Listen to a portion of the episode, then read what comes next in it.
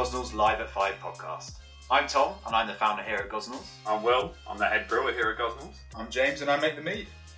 This is our informal podcast, which we're spinning out from our Instagram live sessions. We do these every Friday live at 5. And we'll be talking about honey, fermentation, and of course, what we're here for, the mead.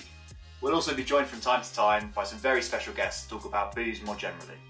If you haven't already, guys, hit that subscribe button to our podcast, whatever medium you're on. Uh, leave us a review. Follow us on our social media platforms Instagram, Twitter, Facebook, at Gosnells Mead. Perfect. Should we get into it? Let's do it. Let's do it. Hi guys, How are we? Back again? back again. Another week gone. Mate, it's uh, it's been a long week this week. I kind of felt every day. I think today coming in with the, the pouring rain, I sort of I felt all my I uh, didn't believe you. It was a gorgeous morning when I left. yeah. No, it was uh, when I looked out the window. By the time I got downstairs, it was just pouring with rain. But uh, yeah, Sometimes it rains, sometimes it pours. Ooh, So, I think I've heard that before. Yeah. So what are we doing today, Tom? How are you? Like, how was your week? Talk all about my, me. my week was alright. Actually, um, yeah, it feels like we're getting feels like we're getting somewhere. Um, and we are busy for our fa- fabulous, fe- no, fantastic February. Fantastic February. Make, was- make February fantastic or fabulous, depending on what you want. Um, so we are doing lots of events. Uh, we've got some meat Yeah. making courses. We've got some vermouth making courses. Uh, we've got some tastings, all kinds of stuff. So yeah, get we got a new tasting bundle coming out as well. Yeah. um, which is some of our uh, mead of the month, some of our new meads coming up as well. So I think that comes up with about eight. Um, yeah, it's, uh, it's an exciting week. Yeah, it's good. Uh, I just realised that we we uh, sorry, we've got a guest tonight today. We do indeed. We've got uh, Jonny Fowle, who's uh, known as Wandering Whisky, uh, and he'll be joining us to talk about whiskey and particularly oak aging. So I Yeah. I'd chuck this in at the end of last week. So it's a, it's a nice way to sort of have a look at uh, uh, playing with oak in, in fermentation, maturation. You know, that's kind of the overarching theme of today.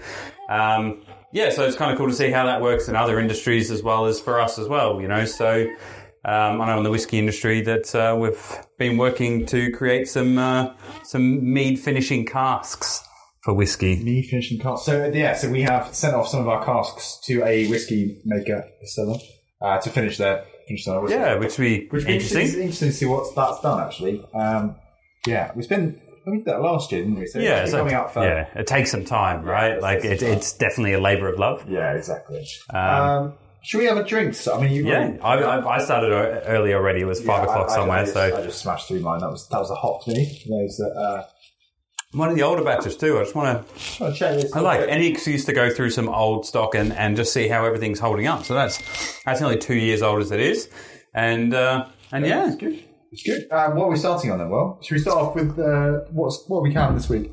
Uh, so yeah, do you want to start off with that? Yeah, let's do this. So part of our, Sorry, I'll- I'll- uh, you want to go to small batch, or do you want to go? let's go happy first. So this has just come off the line this week. Uh, today, hours ago, minutes ago. Minutes ago. Um, yeah. So this is uh, our one of our meet of the month ranges that we uh, held off, and uh, we decided to put in the new tasting bundle for this month. So this is a oh, I want to say eight percent. Yes, I think. it I is. want to say eight, or is it nine? No, I think it's eight. Um, Eight percent made with raw honey from the Hackney Marshes. Awesome. Um, so this is uh, you know a raw London honey fermented with our house yeast, um, part of our mead the month range. Uh, it's one of our single origins, of course.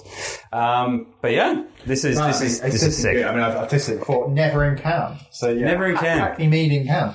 Um, and this is part of the tasting bundle. Ah, this is also the same honey that we use for the Campai collab. Ah, so it's of course Yeah. together, yeah. Um, so if you want to get your hands on this, this is in this month's the February tasting bundle. So um, there's eight meads in there this month. Uh, four pack one are you know our core range, this um, and a couple of others uh, which I've forgotten. But um, yes, if you want to get involved with that, then uh, then do get involved, guys. As always, if you've got any questions, then just type them in the box below, and we will endeavour to answer them. Or hopefully Jonny can answer some questions about whiskey. We've, Yeah, got, we've got a few questions for you, Jonny, uh, which have been sent through. So that's, Yeah, I'm, actually, I'm looking forward to this. This is a little bit uh, a little bit different, a bit different setup than we usually Well, I think it's, there's something I'd like to do a bit more of is invite some guests on to talk about booze in general because I think people who are interested in our stuff are generally interested in, lot of I forgot how cool this is. So It's really cool, isn't it? We, we didn't really talk about it. We, we on the nose, like it is so much honey. It is terrifying amount of honey. It's also got that, you know, if you get really raw honey, you get this nice sort of funky, you know, sort of uh, farmhousey sort of characteristic in the honey as well. And that really stuck when we started pushing that ABV up on these as well. Yeah. It's not too sweet though. It's got a little bit of dryness. No, so it's they're all finished about the same uh, with the Mead Monks range because that was kind of the idea, right? It was a honey that was meant to be showcased. So the Yeah, so- fermentation yeah. style is around about the same. The sweetness always end up being the same, but the ABV, excuse me, we varied, and that sort of helps with that that drying. But also because it's slightly acidic, slightly floral, um, it kind of balances out quite nicely. But also, yeah, it's it's super herbaceous and and floral on the nose. Yeah. No, It's a house yeast as well, so it's, it's, very appley. easy for eight nine percent. Like, It's it terrifyingly easy. Uh, and I went to such a slow myself down because, yeah, otherwise uh, I'm going to really struggle. Oh yeah, we, we've got a we've got an afternoon ahead of us. we have we do. So what what have you been doing this week, Tom? Let, let's let's have I keep this rolling. What have I been doing? Oh, we launched the Hawkes collab. Oh, yeah, So sick. it has actually been quite a quite, quite a busy week. So the Hawkes collab, for those of you who don't know, it's uh, it's half cider, half mead, a cyser, if you will, and that is If you're me, it's a cyser. Otherwise, for everyone else, it's half meat, half cider. I don't know, I- whatever. That was my Uh, attempt at a that's joke. live on the. That's all right. Uh, let me leave the jokes to me. Well, I, uh, I, or- I do, or- but we can clear them. sometimes I get the confidence up, and then you just ram me back down. Um, no, so that launched on Wednesday, so that was cool. Um, that's available on the Brewdog website, and we did that collaboration last summer, so it's really cool to see that come to Mm-hmm. fruition.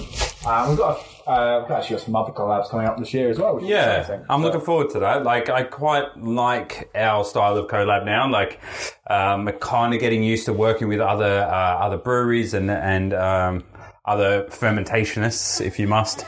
And um, we're starting to find our way with that. Um, It was a little bit more difficult than I anticipated, but um, but yeah, No, that's that's really cool. Um, what else? I've I've been doing some social. You know, uh, for those of you that, that are communicating with me via the medium of Instagram, that's me.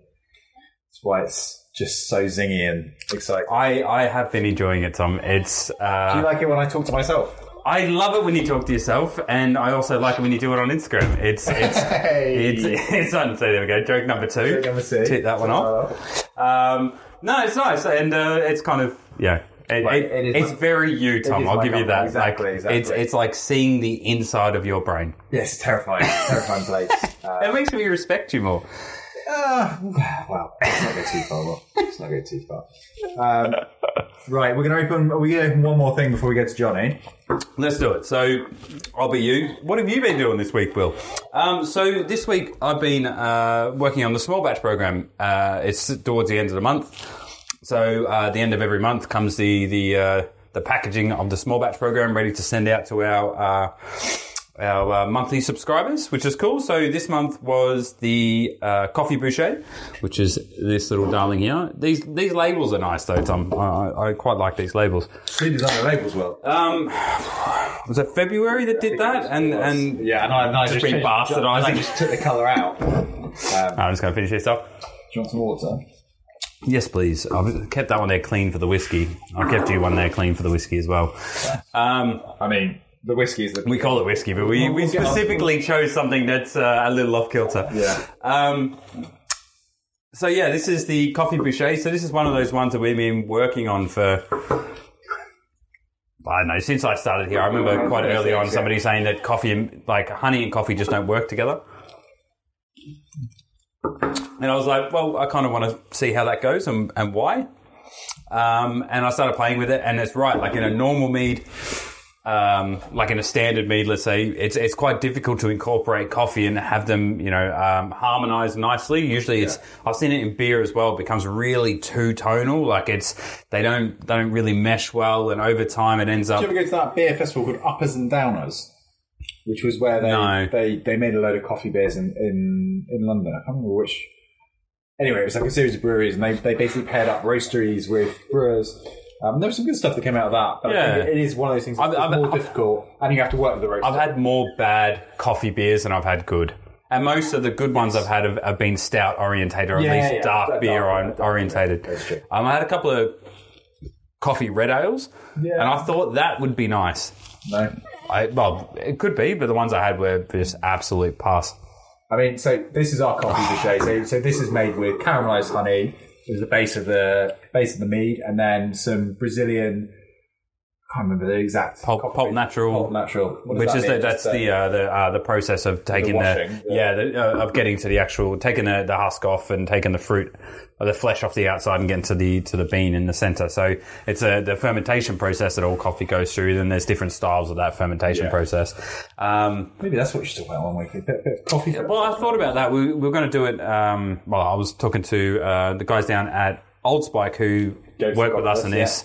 And uh, yeah, we might get those on in a week or two and, and talk a little bit about coffee Yeah, and, that'd and, and go a bit further because I really love this process. So something I've been working on for years. This is a barrel fermented, uh, barrel aged um, bochet as well. We we really like that style here, especially with the bochet, the micro oxidization. Get a little bit more of those sort of nutty characteristics. A little bit more chocolate comes out. A little bit more caramel comes through, and it's just. Uh, it's just a, a, a nice process to make a bochet, and the bochet itself with the caramelized honey has those like coffee, chocolate, caramel notes in it that really lend themselves well to, especially Brazilian coffee, which is you know the the style of coffee that tastes and acts like coffee for me. You know, it's it's sweet and it's not too acidic, and and it just has a beautiful, beautiful nose of coffee. Yeah, definitely. Jonny, um, if you're still on, if you want to just, uh, you know, come into come into our Instagram live whenever you want, uh, and then we'll we'll, we'll invite you. Oh on. yeah, that tastes so nice too. So it's got all the coffee on the nose, but it's also when it gets to the palate, it's got a nice little bit of complexity from that barrel. Um, I will have to jump up to uh, Yeah, I think you actually, you can you can invite him in. There is a way okay. to do Yeah. Are you sending an invite anyway? There we go. Um, yeah, so we're, we're going to be joined with Jonny. I, we'll we'll leave him to introduce himself in a second, but it's uh, he is a whiskey whiskey connoisseur expert, um, and he will be here any minute. Um, hi, Jonny. Oh, I'm on. Hey, yeah. How's it going? um, yeah, good, good. Not too bad. I've been enjoying your your chit chat. yeah, it's quite freeform, Jonny. It's a Friday. I enjoyed this the size of stuff. That was good. Oh, thank you for that. I appreciate it. Uh, uh, yeah, I've been working on that one all week. It's like, it's, I mean, it's like unscripted. Unscripted. Uh, Um, Jonny, what are you drinking? Um, oh, I actually just got this. Uh, I didn't have anything in the fridge except for I was given this by my friend Andrea at Milroy's. It's um, the Ardbeg beer. Oh, So it's like, um, oh, what's the name of the brewery who brewed it? It's uh, Williams Bros in Alloa in Scotland. It's so it's the peated malt that they use at Ardbeg Distillery, and they made a porter out of it. So it's like a smoked porter. oh, cool. How's it drinking? Yeah, it's it, okay. So it's like, um, I mean, it's smoky porter, but it's very, like, very, very peaty, like whiskey peat, and it does taste a bit like if you've been like if you go into a pub where like people have been having like a whiskey and beer session all day, and you get like the smoke and beer smell. It does taste a bit like the smell of that, which isn't like. It depends what you like. Yeah, I don't know if it's necessarily yeah, for me. There, there, there's a time and place for everything. Um, on the wrong day, that can be uh, probably a little overwhelming. but- Yeah, it's quite weird. Like for the first drink of the day, it's quite weird. It's all right. So you can only go up. Yeah, yeah. Well, I've got plenty to go. I've got, I've got about a million bottles of whiskey. Yeah, around me. you a bit well Scottish. Jonny, do you want to introduce yourself and talk a Oh, yeah. about Uh, who you are yeah. and what you know about whiskey? okay. Um, I'm Jonny. Um, I went to school with Tom. And I work at Sotheby's as the whiskey specialist or spirit specialist. Um, so I run the spirits auctions at Sotheby's in New York, London, and Hong Kong. So I get to deal mainly with the old and rare side of the industry.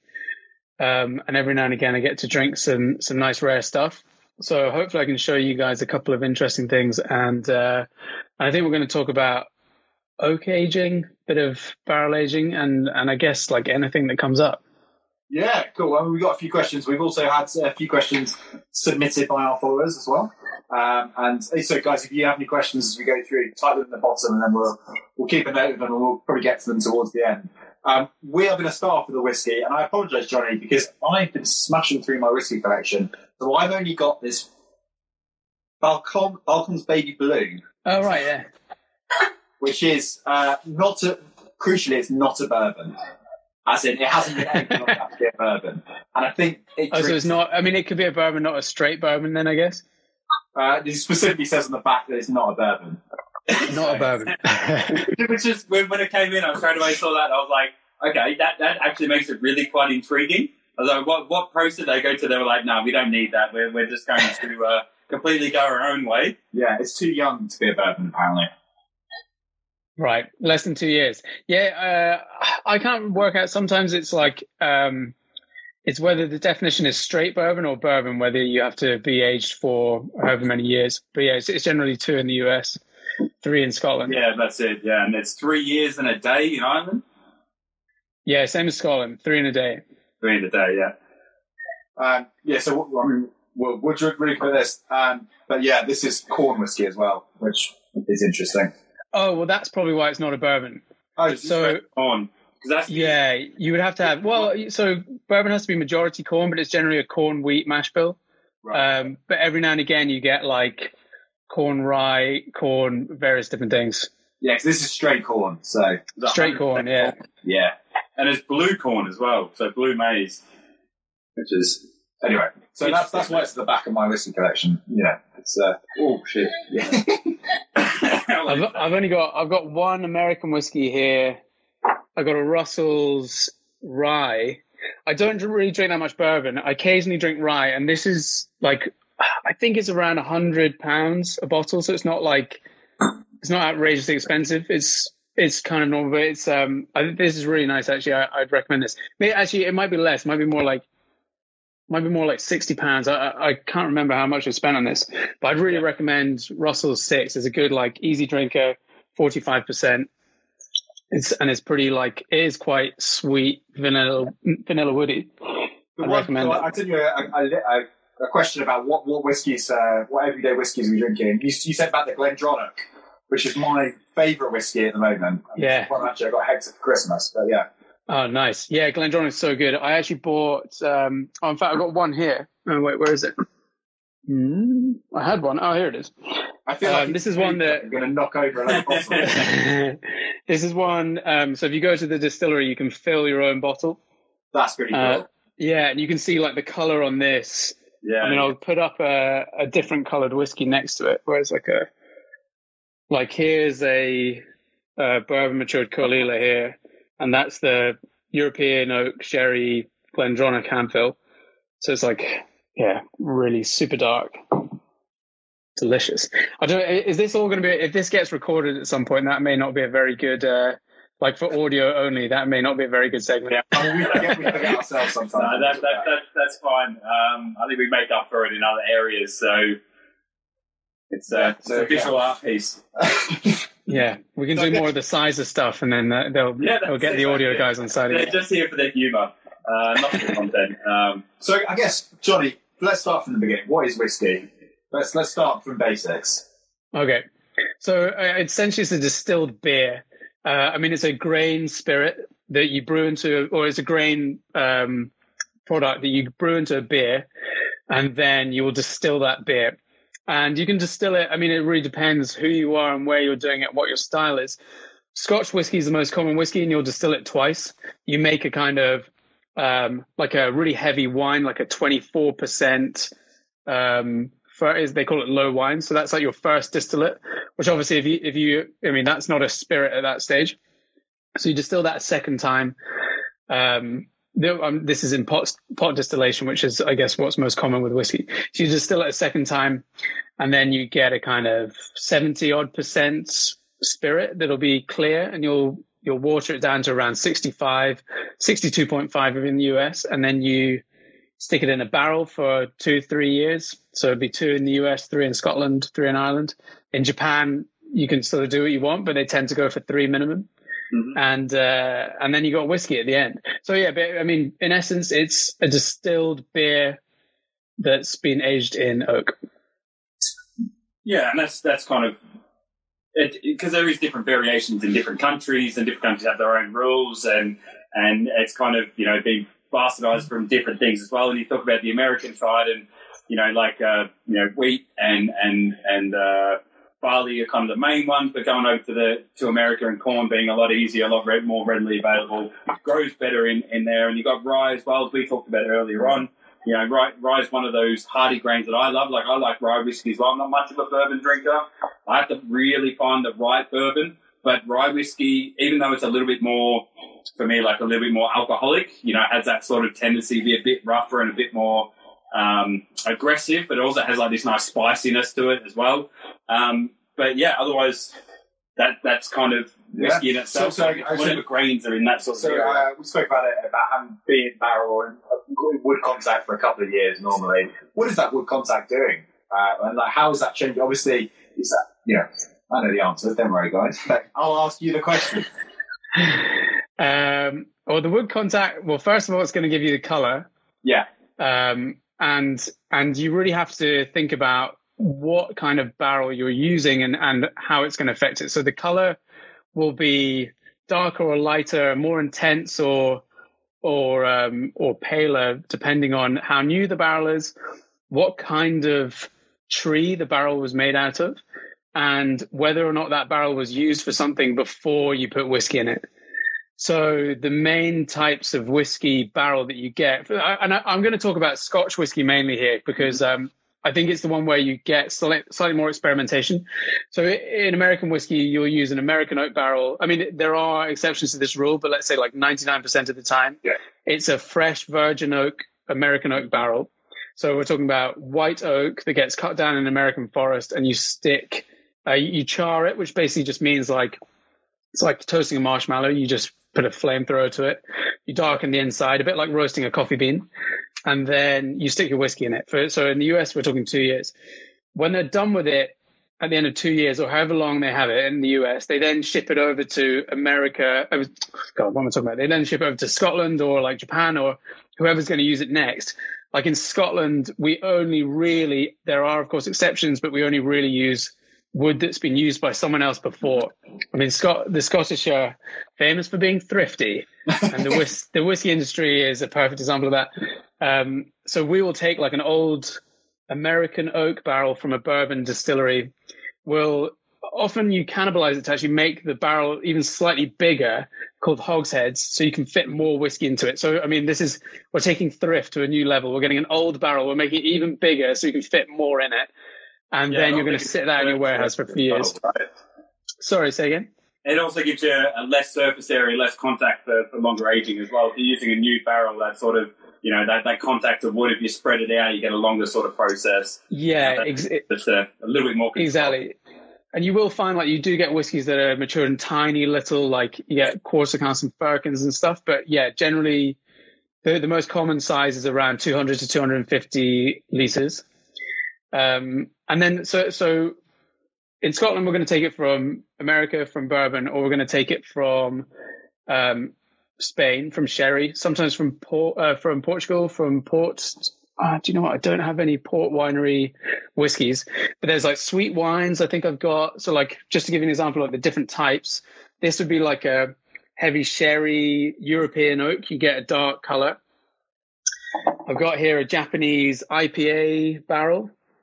Yeah, Um, Nice. and that probably was a bourbon barrel before that as well. I think it got used. It got used at the distillery as an ex-bourbon barrel. Then it got sent to the brewery.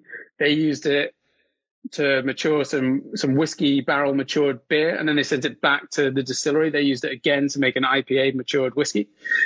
Um, let's have a look. This is Amontillado sherry. This one, it's not quite taken on the dark color, but it's sort of getting there. What else have we got here? Let's have a look. Oh yeah, I've got a Sauterne, so like French sweet Oh. wine. Yeah, we, we do it in Australia as well, but there's a, a distillery called Starward. Oh yeah. Yeah, yeah, Starward do a lot of wine. Australian style uh, fortified wine, which is kind of cool. And that, that sort of idea of growing everything within that sort of country and using those sort of things. And those fortified wines just lend themselves to, to those sort of more sweeter notes as well, which kind of balance out with the whiskey, which is cool. And I Yeah. some uh, stuff with port barrels last week, and you know, port's one of those ones too. That's that, that round sort of fortified wine just is gives you color, gives you a little bit of this like perception of sweetness as well. Um, yeah, and, and like with Scotland as well, with the uh, you know how many bodegas there are now and how how um, how scarce sherry barrels are moving towards these different styles of maturation as well is is kind of driving that that there's just not enough production of sherry to just keep running sherry. Yeah, I mean, some people produce sherry purely to season barrels with, which is kind of mad. Um, Yeah. so, I mean, that gives you an idea of how big the, the sherry matured industry for for Scotch whiskey is, or, or for for any whiskey company who's using sherry barrels. Well, maybe we'll have to talk about sherry because that's one of my favourite. Yeah. my favourite- and it's such good. Makes it's such good value. So Well- you get such good wine, uh, Yeah. really cheap. yeah. Tio Like, Pepe, seven quid a bottle. Sherry's my favourite type of, of Scotch as well. Like a sherry, sherry finished cask or, or a sherry Scotch is, is, you know, when I when I tell people about like, you know, oh, what sort of whiskey do I get? I'm like, you're gonna have to try some different barrel types to kind of find what your your niche is. You know, you, you're like I can't stand bourbon finished cask or bourbon bourbon barrel cask um, Scotch or Irish whiskey, and like I kind of learned that early on. I was like, I don't like that. Wait, like you you you don't like any bourbon matured whiskeys? yeah, that, like. Wow, that's like ninety percent of whiskey. yeah, like, and it, it's it's like, and I guess it's more that if it's not finished, if it's if it's just done in bourbon, like I know they do a lot of bourbon early on, and then they'll move it into a Right, or yeah. a rum or a sherry cask at the end and sort of clean that up. But if it's straight bourbon cask, I kind of find myself going, well, why don't I like this whiskey? I'm like, oh, it's it's it's 100 percent bourbon cask whiskey, and it's just uh, it's just one of those things. That, um, You're uh, so I don't know if you you maybe like I kind of go through like different phases of being like I like I was obsessed with peaty whiskey and I just found any other whiskey like for quite a long time I just wasn't that interested in eating in drinking a non peaty whiskey and then I had the same with like I mean I drink a lot of sherried whiskey but now now I've kind of like I'll I mean it depends from day to day but I think you go through phases of being like Yeah. you know what, I don't like this and then and then a minute later you're like actually this is the best yeah, that's it. Yeah, Yeah. Um, yeah, 'cause I Who- remember who when have I first, sorry, when I first Oh, go on. drank this cool whiskey, I couldn't, I couldn't really do it. And now I actually drink it. I actually alright. don't mind. It's so sweet. It is quite sweet. It is Quite scary. the more you have the easier it gets never out there. Yeah. And the nose, it's like you can't put your nose into it because there's just so much uh, like volatile alcohol in there that like I can't smell anything every time I try to dip my nose in. It's just like out. Yeah, that's like I wonder. I don't know if I've got any super strong ones here. This one's like fifty-seven point five. I've got some um, some sixty percenters knocking around somewhere. Oh, actually, this one might be. Yeah, sixty-one point seven. This one. I, I drink a lot of schnapps that my family makes, and um, like a lot of that sort of seventy or eighty. And I can I can put my nose into it. I don't know what it is about like that style of like. I, guess it's a distillation process as well, right? Like you know, you get a kind of a bit of a dirty wash and a, a bit of a shitty whiskey, and it's a lot more sort of burny on the nose. But um, yeah, I don't find it when I put my nose into like a schnapps or something. The sweetness sort of overrides it. But when I do cheap bourbon or or just like um, some rye whiskies as well, it just takes so long for me to get used to that nose before I can start getting into Yeah, it. yeah, sure. Like there, there are some whiskies that are just a bit. um Yeah, just a bit. I guess a bit have a, a heavy burn more than others. Yeah, yeah. So Jonny, I mean, we've spoken a bit about wood, but like, what if I was going out to buy, say, three whiskies that were going to show me what the differences in oak would be? What types would I be looking for? So I think like if you're going to boil, I'm going to talk about Scotch whiskey here again. Yeah. And, Yeah. and let, so for, too too wide, right? Yeah, and and I think it's the easiest style of whiskey to find these variations. So Japanese whiskey will be the same, but if you're getting like single barrel Japanese whiskey, it's gonna it's just so expensive. So um, it's easy to talk about Scotch. So I would recommend like the three types you want. You probably want a heavy sherried whiskey, um, a bourbon matured, or kind of like bourbon maybe with like a tiny bit of sherry influence, but like let's say it's mostly bourbon. And then the third one you'll want is a peated whiskey. And I think so. I, th- I think Glendronach is the best bang for your buck for sherried whiskey. Like Macallan is obviously the king of sherry, but again, you're just like the the prices are so crazy these days. So Glendronach is your easiest route in for like a heavy sherry, like 100% European oak, full sherry maturation. Pretty much all of their whiskeys are full sherry.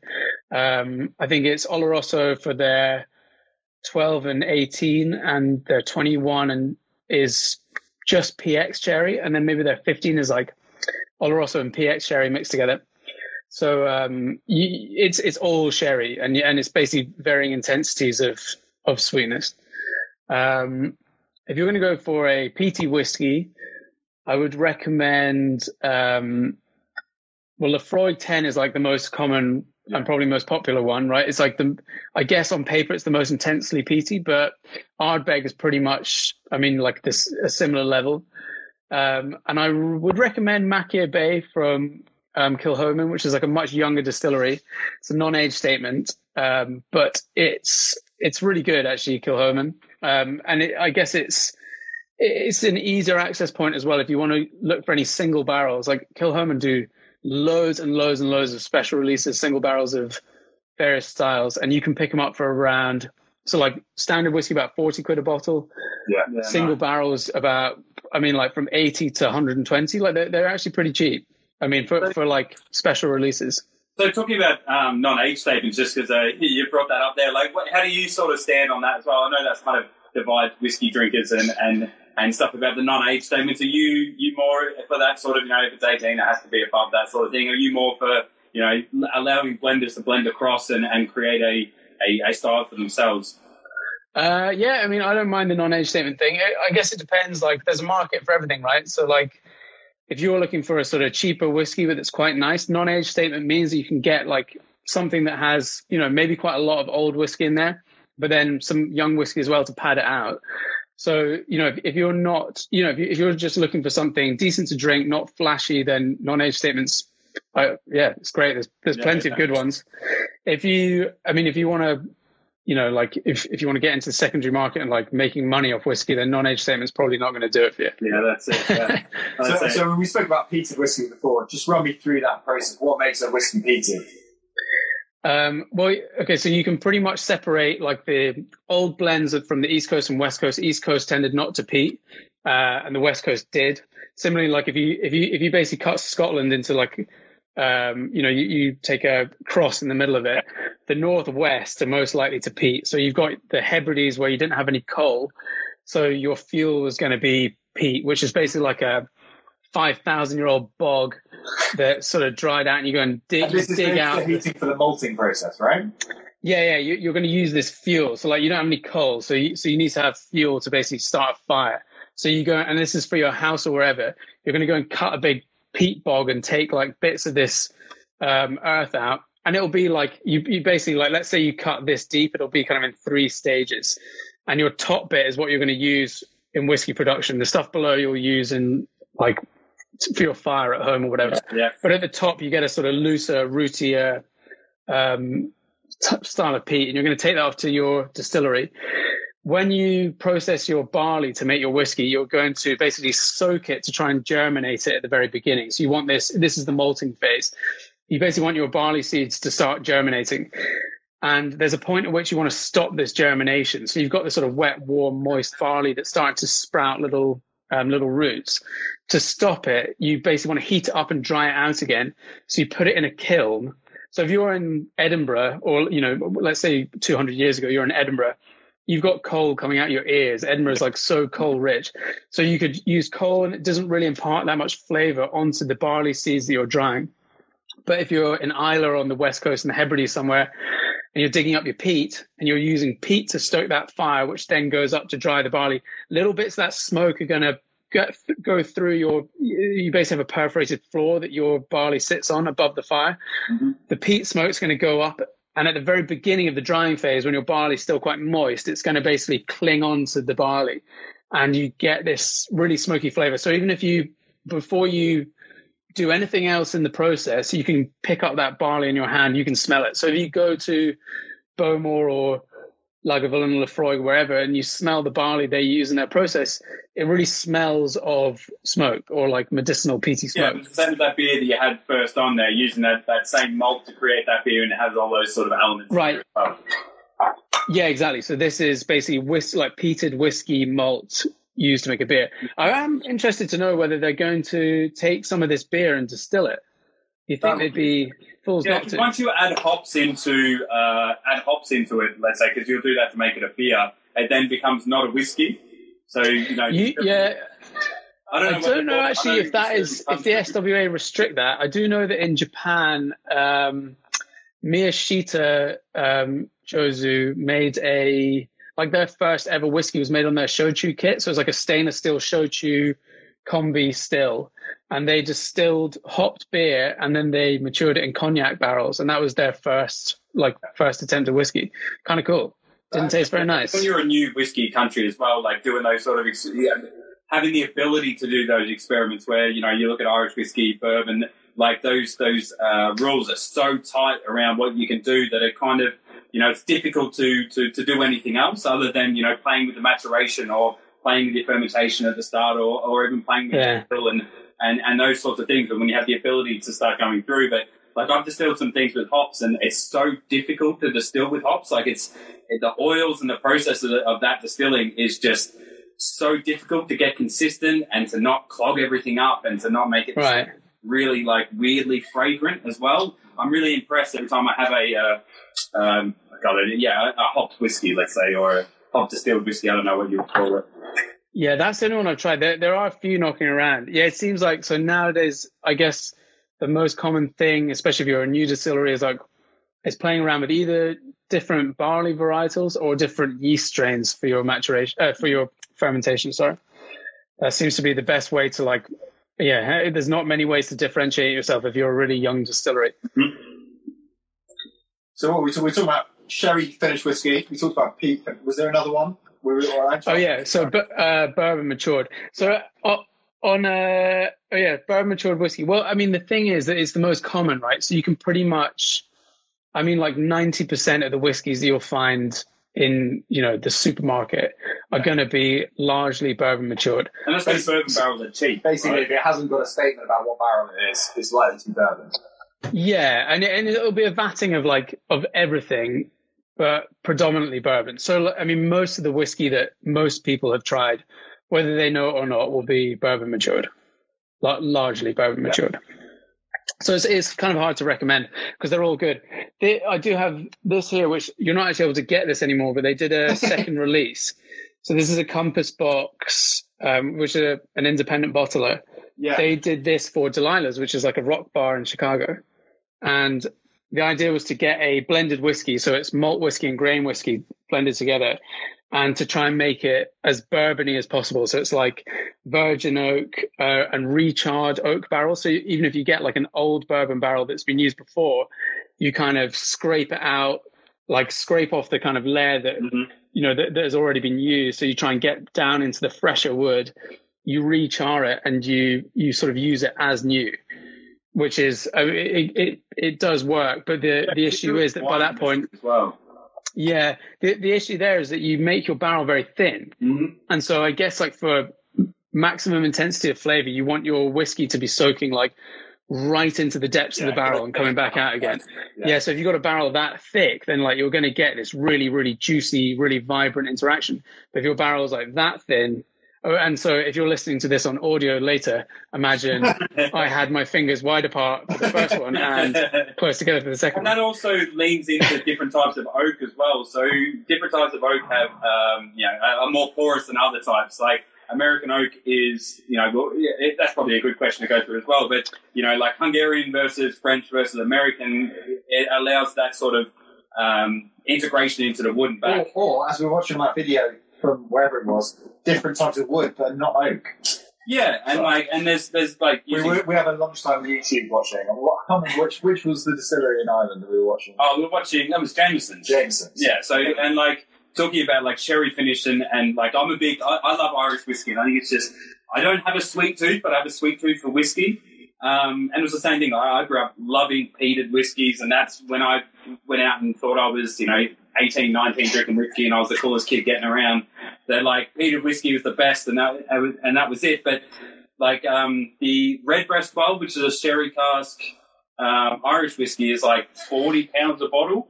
And like for me, I could drink that every day and enjoy it every single day. It's just such a such a nice whiskey.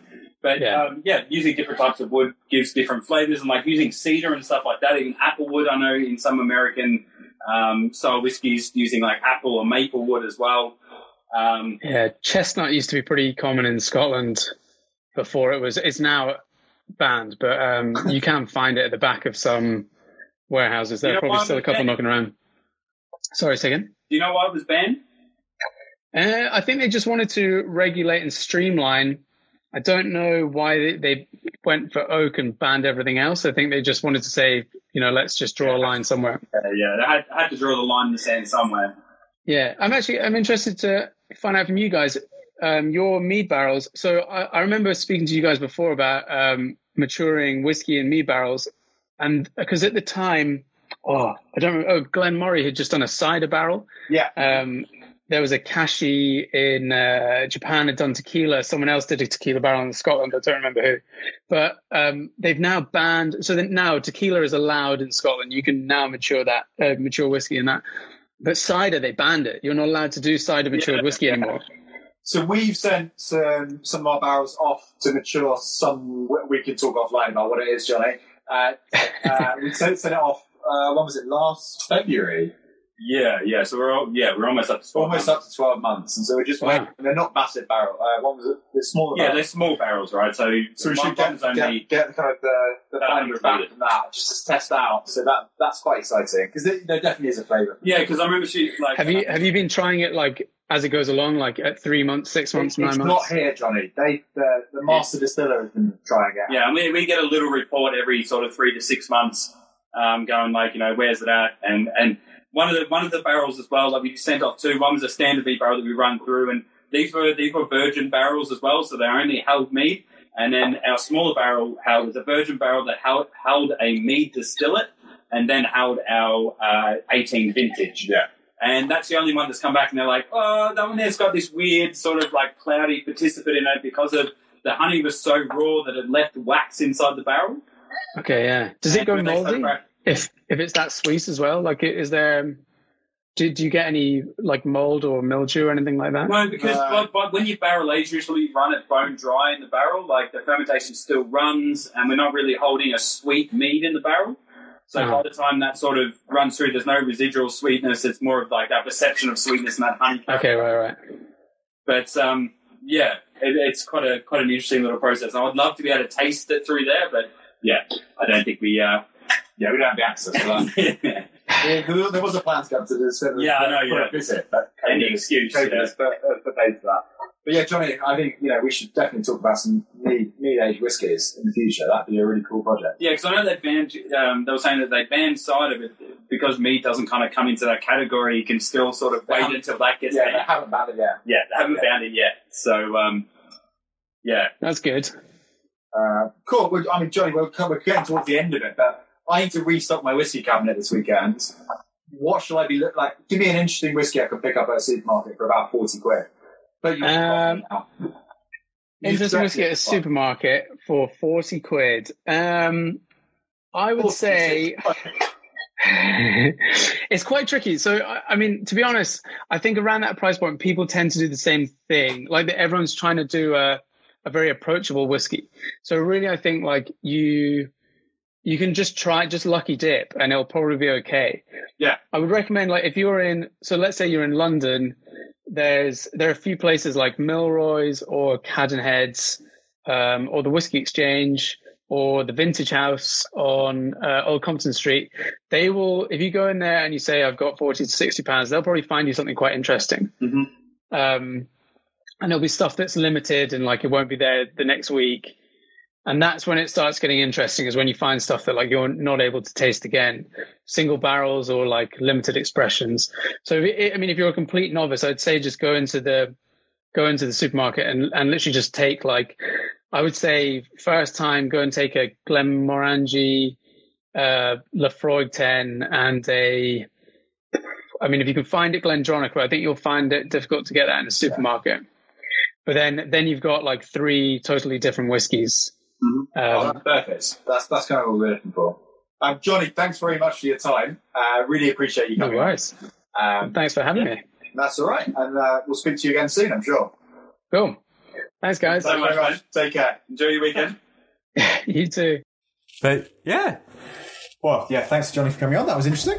yeah, I, I think we, we overestimated how much we were going to talk about wood, but uh, Yeah, we just ended up talking about whiskey. didn't yeah, we? which Um, yeah, I think it's, it's always hard, right? Because we we love booze.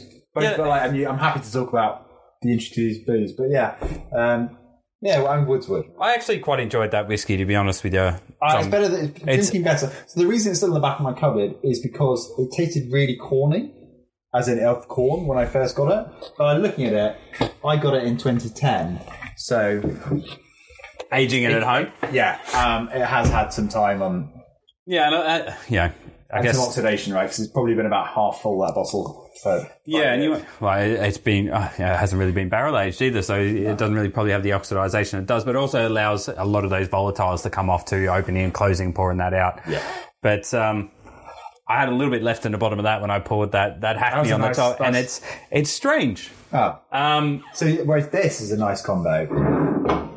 yeah, and I think they go together. Yeah. Like you've got some of those characteristics in there, and and you know having a bit of barrel contact in that that bochet sort of lends itself to. Uh, to a decent cocktail as Yeah, well. Like yeah, I, yeah. I think I'll play a little bit with that. Yeah, that'd I'd be like to kind of use a uh, you know create an espresso martini that doesn't Ah, make yeah. me sad.